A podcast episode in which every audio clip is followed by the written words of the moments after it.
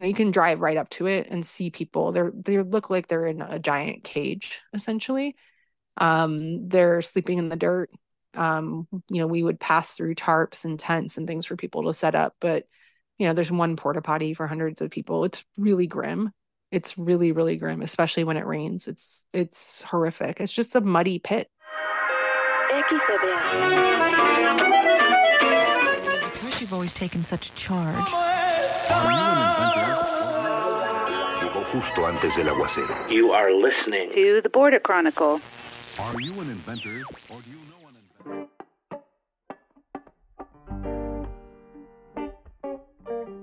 Welcome to the Border Chronicle podcast.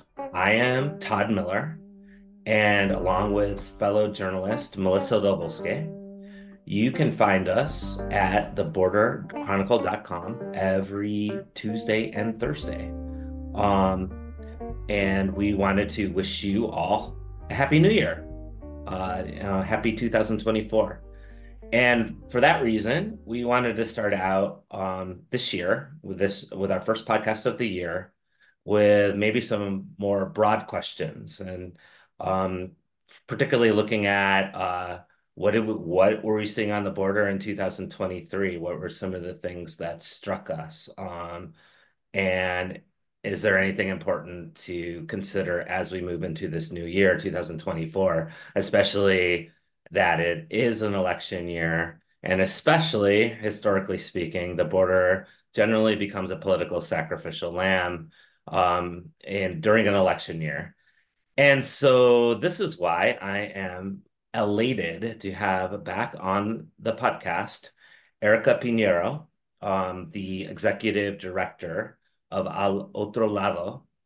And um, Al Otro Lado is an organization that provides legal and humanitarian assistance um, for people, for pe- border crossers, refugees, um, deportees, uh, mi- migrants, and, um, and uh, and Erika Um, has some has some of the best analysis and insight and observations from her on, from her her on the ground perspective there, right on the border that I've come across. So I'm really happy, Erika. I'm really happy to have you on to to peruse and contemplate all these questions as we transition from year to year. So welcome and happy New Year to you. Happy New Year, Todd, and thank you so much for that kind introduction. I will say the same about your very insightful analysis of the border. So I'm really pleased to have this conversation today. Thank you. Um, yeah, so let's let's get started with um, I guess we'll get started with the past. we'll go the linear time route, you know, past to present.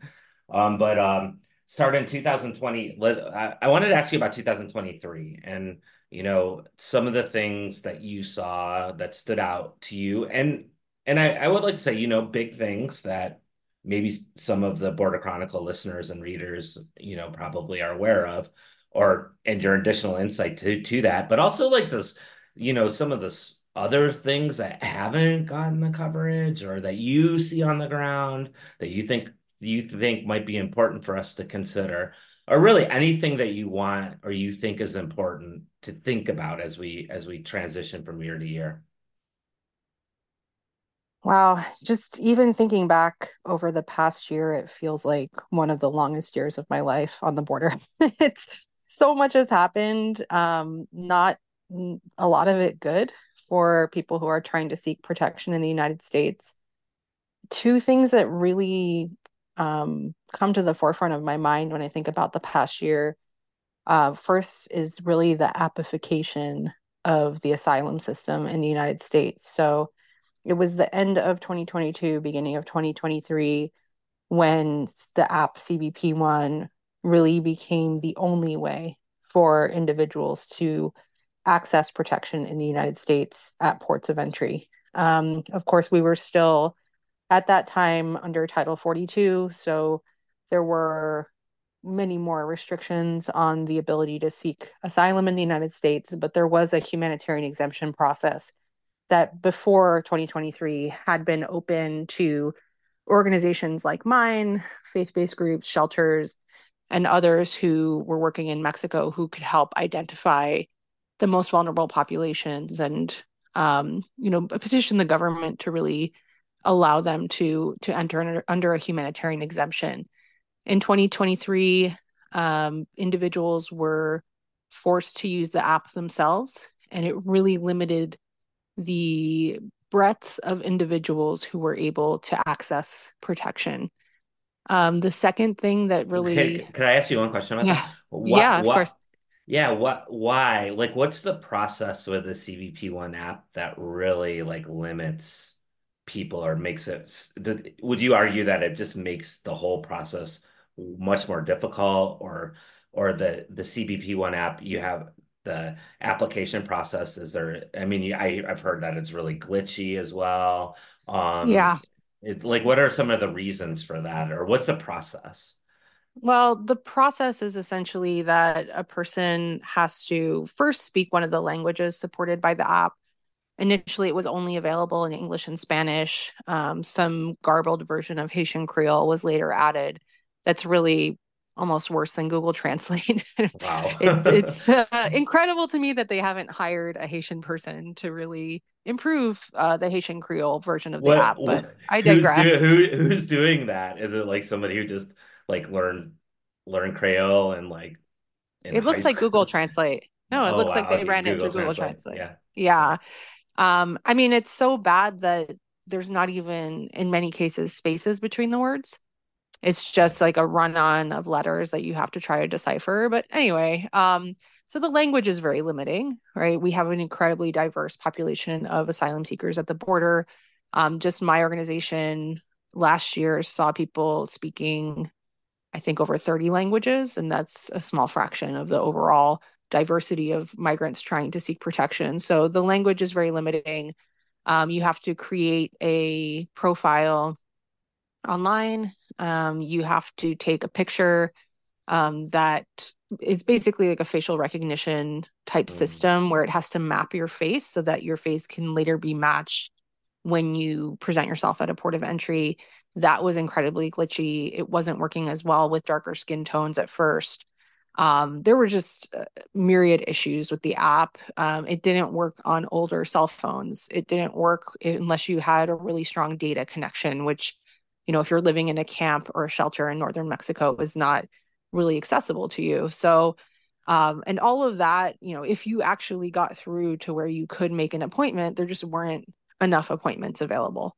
So people were waiting for a really long time. Initially, families were at a disadvantage because the appointments would go very quickly. And so if you're looking for a group of five appointments at once, for example, um, it would be much more difficult for you to get it.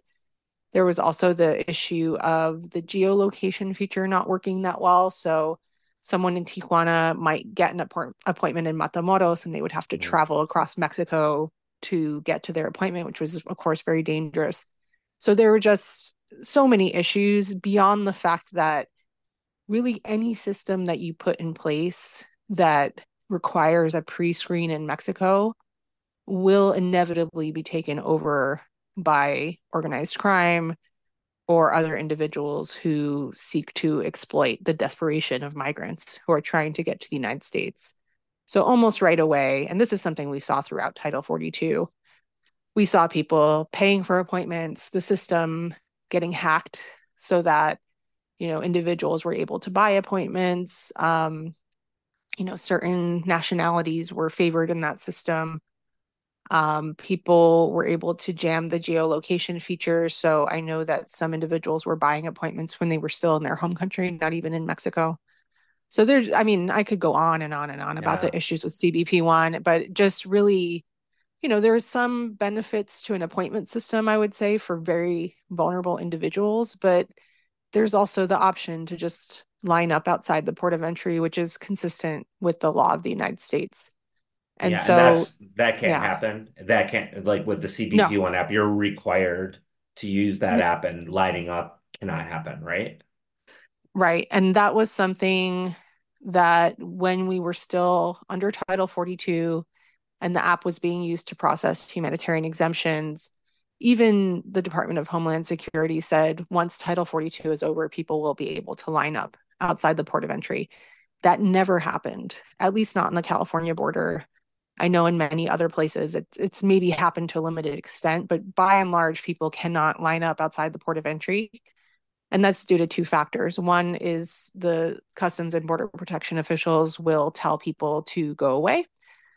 And two, Mexican law enforcement, National Guard, immigration, et cetera, will also be stationed in the approach to the port of entry or right outside the port of entry and Mhm. will detain people who are turned away from the port of entry. And so they can either be extorted or deported or sent further south in Mexico or just left to wait in Mexico for their CBP1 appointment, which again can be very dangerous for refugees who are forced to wait in these cities. So no one's ever going to do that, right? For that reason alone, like if they're if they're going to get arrested and possibly deported to another place. Um, and uh, that like given all these issues that you've made up, made that you've that you've told that you've just um told us about, um, what like has like is do you know is CBP recognizing any of this stuff? Is there are they saying they're going to improve the app? Are they contemplating getting rid of the app? Is there any talk about the app at all from that end, or is it just you guys are stuck with this app? Uh, this is what you got to do, and that's what you're gonna have to do from now on. CBP claims it's a success, which Oh, is really? um it's very strange. It's it's like a a new level of gaslighting to hear that when we're seeing people in real time struggle with the app in Mexico. Um, but they really think it's been a success. They claim that it has reduced the time it takes to process an asylum seeker at the port of entry and that it enables them to process more asylum seekers. Um, I don't know if that's true, if they are actually processing to their capacity.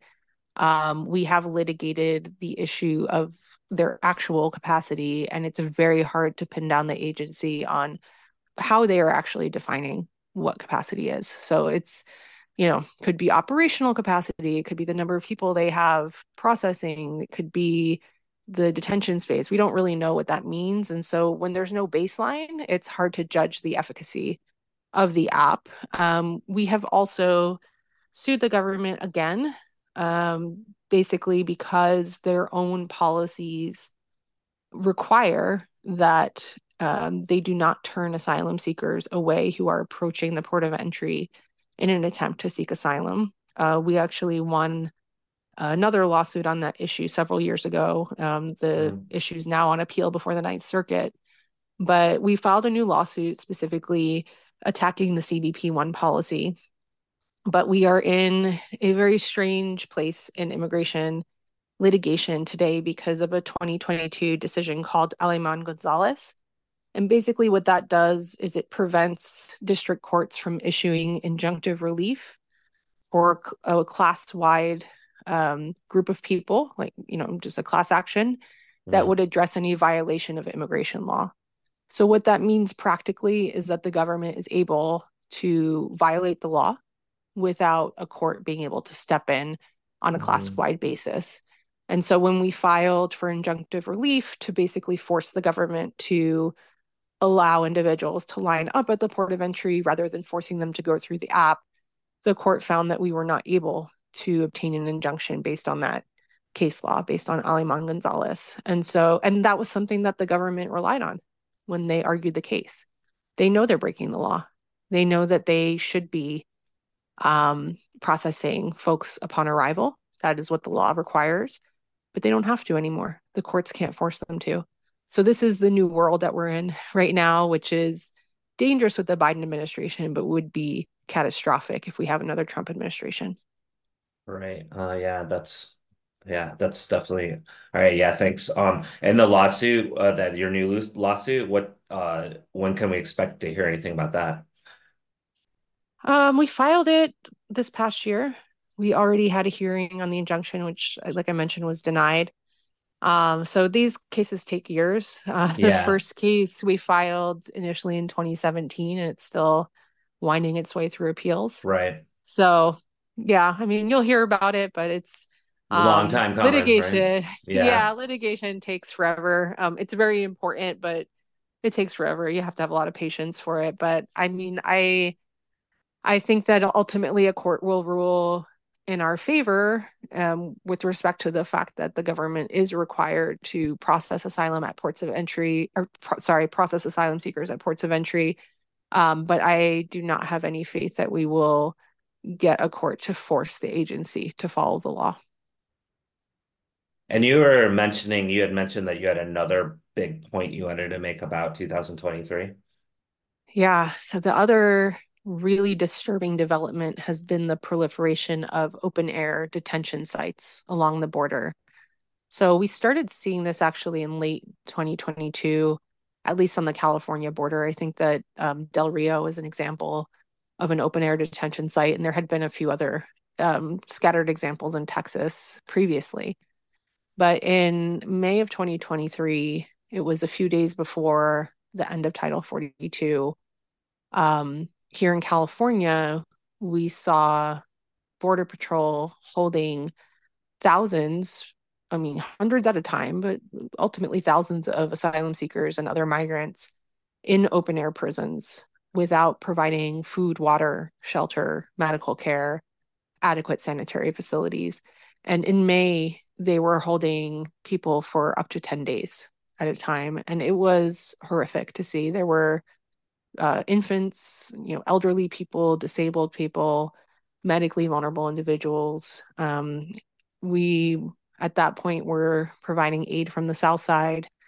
Uh, there was another coalition of groups providing aid from the north side of the border and really just pushing, you know, baby formula and diapers and food through the border fence, trying to get people you know trying to prevent people from starving or you know dying from dehydration. It was really horrific. What so what is what is like what is the what do these open air detention things look like? Are they you can you can actually go to the to the border wall and past things like are they right up against the the the border fence itself or what do they so, physically look like yeah so there's seven in san diego county alone so there are four right on the border of Tijuana.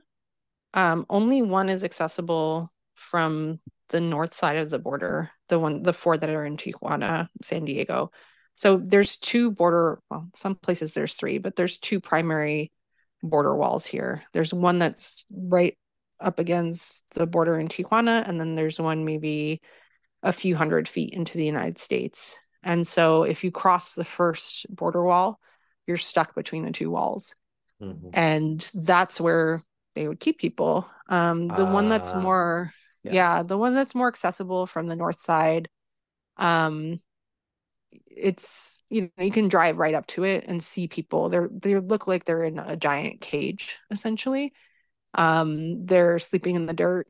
Um, you know, we would pass through tarps and tents and things for people to set up, but you know, there's one porta potty for hundreds of people. It's really grim it's really really grim especially when it rains it's it's horrific it's just a muddy pit basically with people sitting there for days with no food or water unless we're giving it to them um, the other three camps that are in san Ysidro, san diego um, two another two are accessible from the south side of the border when the security situation allows and the other one you can only reach in a border patrol vehicle if you were allowed access between the two walls and so um, one's actually kind of in the riverbed, in the Tijuana riverbed, which is just essentially straight sewage flowing to the ocean. So there's public health mm-hmm. concerns, in addition to the fact that people are mostly defecating outside near the camps um, because there's not enough porta potties. And so it's, um, yeah, it's a open air prison filled with,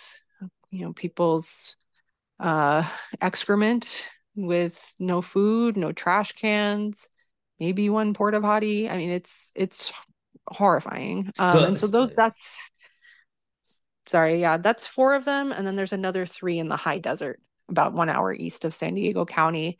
And those are not between border walls. It's, you know, border to the south by the border wall and then border to the north by desert and mountains that are basically impenetrable and, you know, a vast surveillance apparatus that would keep anyone from getting too far. Yeah, so how does uh how does the um how is how are they enforced as Border Patrol? Like I what I get is Border Patrol doesn't provide anything, but are they there enforcing the like in the in the cage where where the people are between the two border walls is border patrol on the other side making sure nobody crosses past the second one or or is it just based like how does that how does the enforcement work So these are people who want to turn themselves into Border Patrol. And I think this is Right. really connected to the first issue I mentioned. So when you do not have access to asylum at a port of entry, you are forced to cross between ports of entry to access the asylum system. By and large, the people who are going into open air detention sites are trying to be processed. They're trying to turn themselves in. They want to seek asylum. So it's not a question of Mhm. people trying to leave. Um, it's a question of the speed at which they are processed. And that's really where the debate comes in because people are crossing the primary wall, you know, into these camps, or sometimes they're brought in by Border Patrol. Border Patrol tells them, you have to wait here. Um, you will only be processed from this camp. If you try to leave this camp, you will be deported. Um, people who do try to leave are brought back right? So we've seen that happen in the high desert. It's really almost impossible to leave if you're in the San Ysidro camps, but in Jacumba, ostensibly you could walk out, but they have autonomous surveillance towers in each camp, um, as well as you know numerous scattered throughout the landscape like surrounding the right camps. right right there in the camp is there one of the uh, autonomous uh, surveillance towers right there People are sleeping underneath it because they don't have shelter. I mean, it's literally right in the middle of the camp. Right. So, um, and those have a range of a few miles. So anybody trying to walk out would be detected. And I believe the way the ones that are there work is that they notify Border Patrol on their cell phone or laptop. It'll ping them. They will have visuals on who's trying to walk out, but they're also Border Patrol is physically there as well. You know, sometimes there'll be uh, most of the time a Border Patrol agent parked in the camp watching people. There's also California National Guard. Um, yeah, so I mean, and people, like I said, they're not generally trying to leave.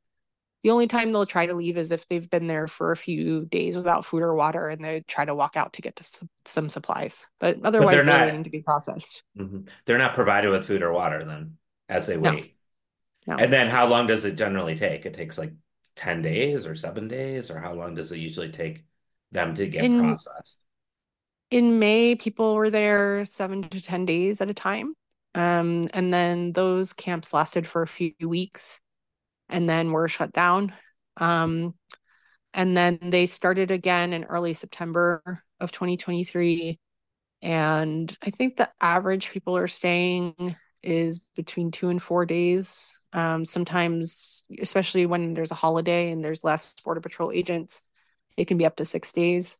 Um, but I would say average is two to four, sometimes zero days, just depending on the flow of individuals coming into the camps. Um, but in either case, sometimes Border Patrol will give one bottle of water when they come in and a small packet of crackers. Um, but I've heard even from DHS leadership that they expect people to quote skip a few meals. And so there really isn't an you know any kind of attempt to provide um, food, water, or medical care. And Border Patrol and DHS more broadly maintains that these people are not actually detained. And so therefore they do not have the responsibility to care for them. Um, what we see is that they are detained, um, especially when they're between the two border walls and they can't physically leave. But even in Jacumba, where I mentioned um, the surveillance towers, the physical presence of Border Patrol, the fact that they bring people back to the camps if they try to leave, the fact that people are told they'll be deported if they leave, the fact that they're told they will only be processed from those camps, that is functionally detention. And, Mhm. you know, we argue that DHS does have a responsibility to provide the basics that migrants need to survive in those situations. Yeah. Um, and and I would assume like as we speak right now, there are people in these situations, right? Like Yes. in in the cold of winter. Now we're in the cold of winter and it's pretty cold. There's lots of storms and it's rainy in places and below freezing Yeah. in Arizona right now. And I assume that there's still lots of people out there. Yeah, and that's just actually, you know, that you mentioned Arizona, we saw over the past few weeks the same situation happening there where individuals would cross the border, um, attempt to, or they would turn themselves into Border Patrol. In many cases, they're given a bracelet by Border Patrol with the date and time of arrival, told not to leave. In the case of Arizona, they uh, Border Patrol actually takes individual shoelaces. Um, they consult make them consolidate their belongings into one small backpack that they would be allowed to bring into an indoor facility, and then are told to wait. Um, and so I think there were a few thousand people near Lukeville a couple weeks ago, and again, not provided with food, water, or medical care. And so, again, it's volunteers, mutual aid groups, and nonprofits mm-hmm. that end up providing those supplies. Yeah. Okay. Um, is there, I'm going to turn to think, contemplate 2024 and what we have before us. But before that, I wanted to see, is there anything else you wanted to mention about last year before we moved on? Yeah, I think just it's really important to look at how the reality on the border is being framed. Um, and so I think this has been a huge shift, especially from the Trump administration, but I would say over the past year in the media, this um, narrative of border chaos and overwhelm. Um, border Patrol saying, you know, even they're saying it's Biden's open borders and yeah. they can't control the border and, you know, all of that when you look at the actual numbers, we actually had less people crossing the border in 2023 than we did in 2022, or, or fewer encounters, I would say. Um, and when you look at Border Patrol, um, you know, the amount of money they have, the number of agents that they have, when you av- when you divide the number of encounters by the number of Border Patrol agents, um, it averages out to far less than one apprehension per day per agent. Mm-hmm. And so this narrative of overwhelm, I think, is just not challenged by the media by and large. And it's very dangerous. Um, and it really feeds into this political narrative um, that supports further restrictions on asylum, which we've seen discussed in Congress and, and even by the White House. So I think that is a really important um, dynamic to consider, especially as we head into an election year. Yeah, so you, I would imagine that you would presume that this sort of narrative will very much continue into 2024, um, especially as we proceed towards the November elect presidential elections.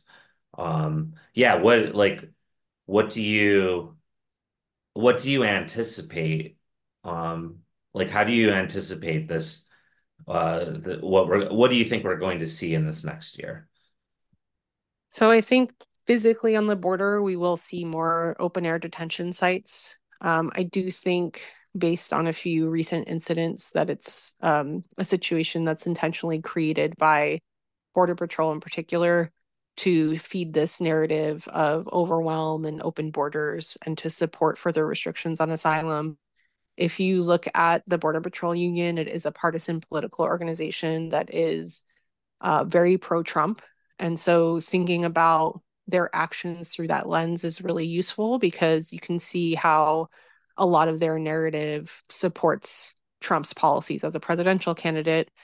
But I think it's also important to look at the broader geopolitical context when we think about border policy and particularly the conflicts in Russia, Ukraine, and Israel, Palestine. We are already seeing, you know, border patrol coming out with you know i'm making air quotes right now intelligence memos about hamas operatives mm. crossing the border which there's been no evidence of um, i've seen a former spox for the ukrainian military who's american citizen now in the darien gap talking about how russian intelligence is you know basically promoting uncontrolled migration to the united states and how it's a foreign intelligence operation and just a lot of this sort of um, really unsubstantiated claims, I would say. I have not seen any evidence of these things, but we've seen this before. We saw this with 9 11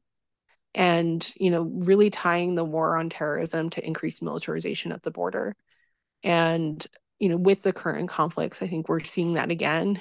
And like we saw after 9 11, it was a lot of unsubstantiated fear mongering that only served to um, exponentially increase the reach of Border Patrol, the size of Border Patrol, the money that they're getting, um, and really had horrific effects on the border communities Um, not only just, I mean, I think that you experienced the border before 9-11 as well. It's it's like night and day, right? It really divided communities that had been one community um, up until that point. And so I think we're going to see that even more, right? All of this security theater is going to serve to further divide border communities and also affect, um, you know, have a greater environmental impact, um, you know, with building new walls, with installing lights in wildlife corridors, you know, all of that surveillance equipment that really affects people who live along the border, um, using,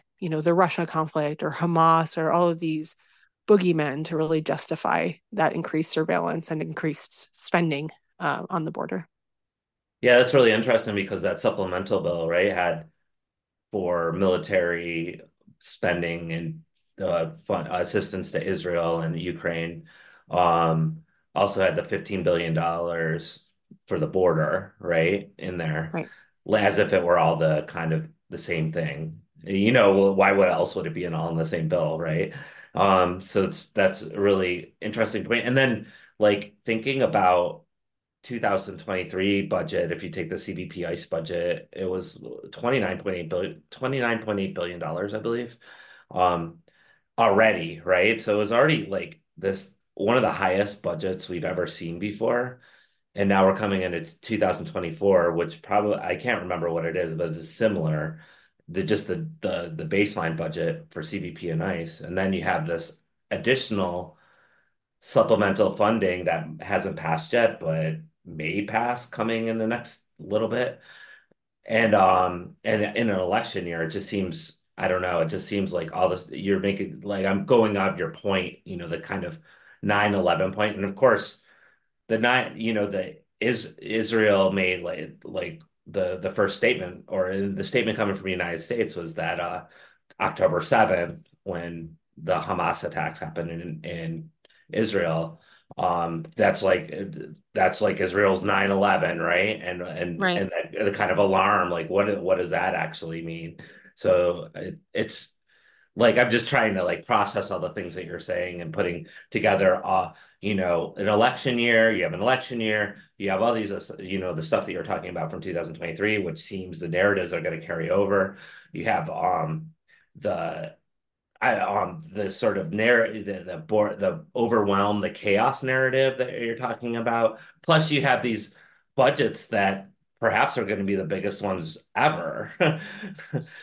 yeah so. and there's there's just like such a lack of accountability with those billions of dollars too. It's almost akin to what we see at the pentagon um, and just to give one example at the end of title 42 uh, i think there was an additional 1.4 billion appropriation 1.4 billion dollar appropriation because uh, you know i think you remember everybody anticipating that there would be this huge surge of migrants coming at the end of title 42 which of course didn't happen.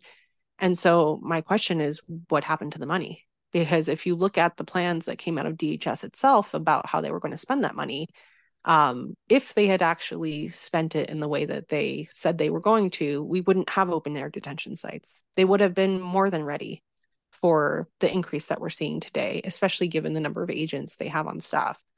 And so um, we saw this too or under the Trump administration when additional funding was allocated for humanitarian support, diapers and formula and things to help the families crossing the border. We saw that Border Patrol spent that money on ATVs instead, right? And other surveillance toys that they deployed on the border. And so, I, what's really dangerous here is this kind of myth of border security and having to secure the border and this narrative that it's all out of control and that we can fix it by throwing money at it. Well, where's this money going?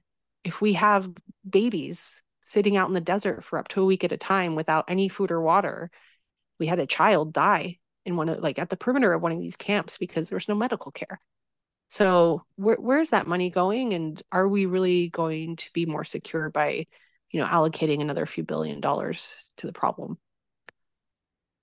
Yeah, that's um really really pertinent questions that I that actually are need to be at the forefront of this discussion. Uh, what I fear is that as we go into election year, if if if the kind of national discourse around the border is really distorted as is, it just gets triply distorted, right? or what do you think we're gonna we're gonna see come like what I what I often what I find we often hear is just stuff that doesn't even make any sense for people who are actually on the ground about what are right. the real issues.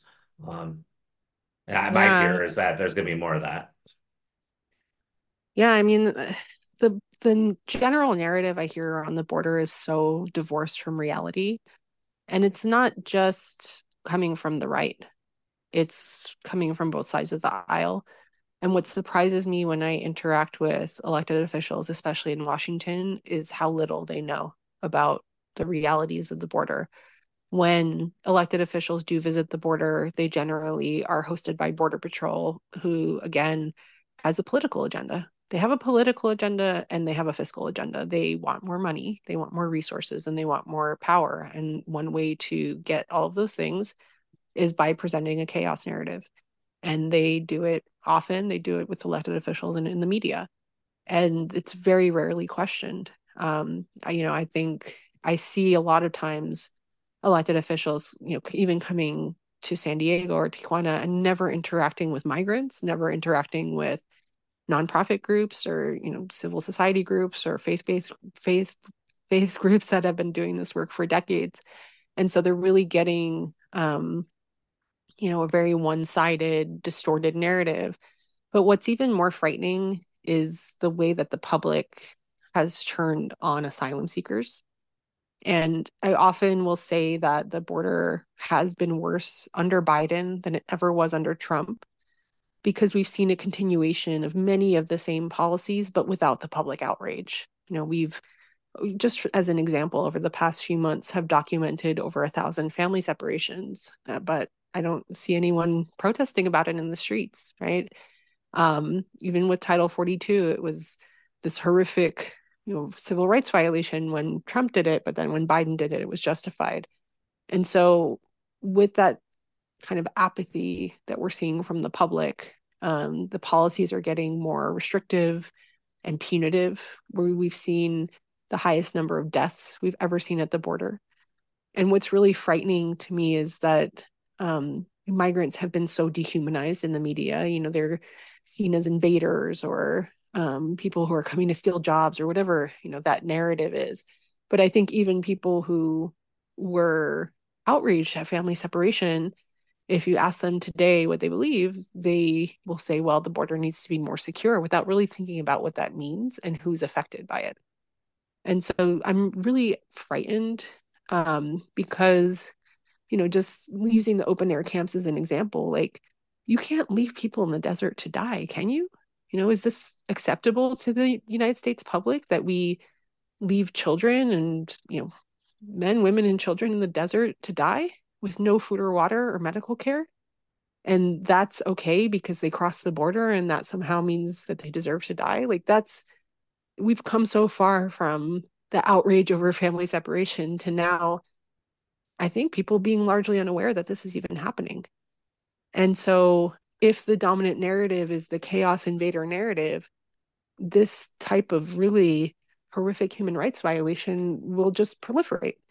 And, you know, the public is not going to say anything about it or do anything about it until it's really too late. Yeah. So, what can we do about that? What do you think we can do about that to yeah, I feel so many. I feel a lot like I'm just screaming into the wind. Like, you know, a lot of my job is um, talking to media, and there's some outlets that do really great coverage, but even those that um, I would say were more pro migrant, pro asylum during the Trump administration have really taken up these right wing narratives. And it's very rare that I will be approached by a media outlet that doesn't lead with the chaos narrative. I think they're just looking for clicks, right? Looking for engagement. And that's what seems to lead engagement. Um, I don't know. I honestly don't know the answer to that. I think that um, I would hope that more journalists start to question this overwhelm narrative and really look at the numbers, um, look at where the money is going, look at, um, again, like I mentioned earlier, the number of encounters versus the number of agents and even questioning this narrative of you know this is the most people we've seen cross the border ever that's not true Um, DHS actually changed the way that they measure encounters versus apprehensions a few years ago. It used to be how many people were apprehended, and now it's encounters. And so you could have a single person crossing eight times, and that's eight encounters, whereas before mm. that would have been counted once. So just even really questioning the statistics, looking at the statistics, how is how are these things being measured, right? Like, uh, look just looking beyond the, you know, surface level statements. I hope that we would see more of that, but I'm honestly not very hopeful about it. Um, I think that I fear that things will get worse. Um, and I see that even in San Diego, which, you know, it's been a conservative town in the past, but we do have Democratic leadership now. And they have not given a dime of county in California, state money, nothing to help in the open air detention sites. They haven't pushed back on DHS at all. And that's you know supposedly the party that's pro-immigrant. So if they don't care then who will? Yeah. Do you have any like like for our listeners right now like something that they like might be helpful for them to do um in response to this especially like considering this year? Um like yeah more... i think yeah for sure just demanding accountability i mean these are billions of taxpayer dollars that are going to essentially torturing refugees in the deserts here um, and killing people. I mean, this again, I, I, mentioned this earlier. This is the deadliest year that we've seen on the border, on the US Mexico border. It's the deadliest land border crossing in the world. You know, I, I would hope that the American public would not accept that as as a fact and just move on. You know, I, I think if people do call their representatives, especially if they have congressional representatives who are on any of the DHS oversight committees and really demand, you know, why why is Border Patrol overwhelmed if they have billions of dollars? You know, why do are we seeing open air prisons on the border if FEMA is part of DHS? Like they don't have a tent that they could put up. You know, it's just asking these simple questions. Um, you know, I think would go a really long way. And I think also, like I mentioned earlier, a lot of elected officials in Washington are not aware of what's going on in the border. And so, really, I think your listeners are probably a self selecting bunch that does choose to educate themselves, but really sharing this information with others. Um, you know, sharing information about the open air prisons with their elected officials and really demanding to know why an age, a multi-billion dollar agency cannot give a bottle of water to a child who's trying to seek protection in the United States. Well, thank you, thank you, Erika. I really appreciate um, you sharing this insight with us um, as we, you know, proceed and go into this next year. Um, can you let people know more, like where they can find, you know, find out more about you and Al Otro Lado and um, and maybe like, are do you have any projects that you that people might be interested in um, or could engage with this year? Yeah, so um well first just thank you so much for having this conversation. Uh, I really admire your work so much and it's always such an honor to be invited. Um and if people want to know more about Al Otro Lado, they can check out our our website is alotrolado.org. Um all of our social media um usually it's alotrolado underscore org on the major, you know, Twitter and um TikTok and all of that. And if your listeners have friends or family who are migrants, we have a lot of information for migrants who are seeking protection in the United States in over a dozen languages, especially in our TikTok account. So I would really encourage people to check that out. And then we've been working as part of a collective to provide humanitarian aid um, to the open air detention sites. So folks can check out borderaidssandiego.org um, that has a list of organizations that have been helping out and mutual aid groups who have really led the charge to provide um, shelter and water and food to folks who are trapped here and those who are being released into San Diego County. Um, so it has, you know, a lot of ways people can help and plug in um, on that website. And yeah, um, I think this year we've expanded our our communications department. So we're hoping to put out a lot more um, original content on our social media sites. So I'd ask, folks to look out for that. And there they can learn more about the reality of what's actually happening on the border and not, uh, you know, not the media spin, not the chaos narrative, but really get to know uh, the people who are directly impacted. Thank you, Erika. We always uh, appreciate um, hearing from you.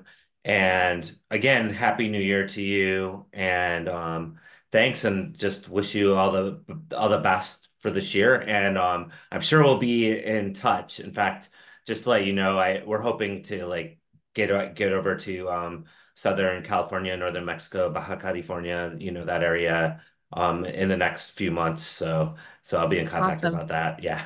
Thanks. Great. Thank you so much. I look forward to seeing you here.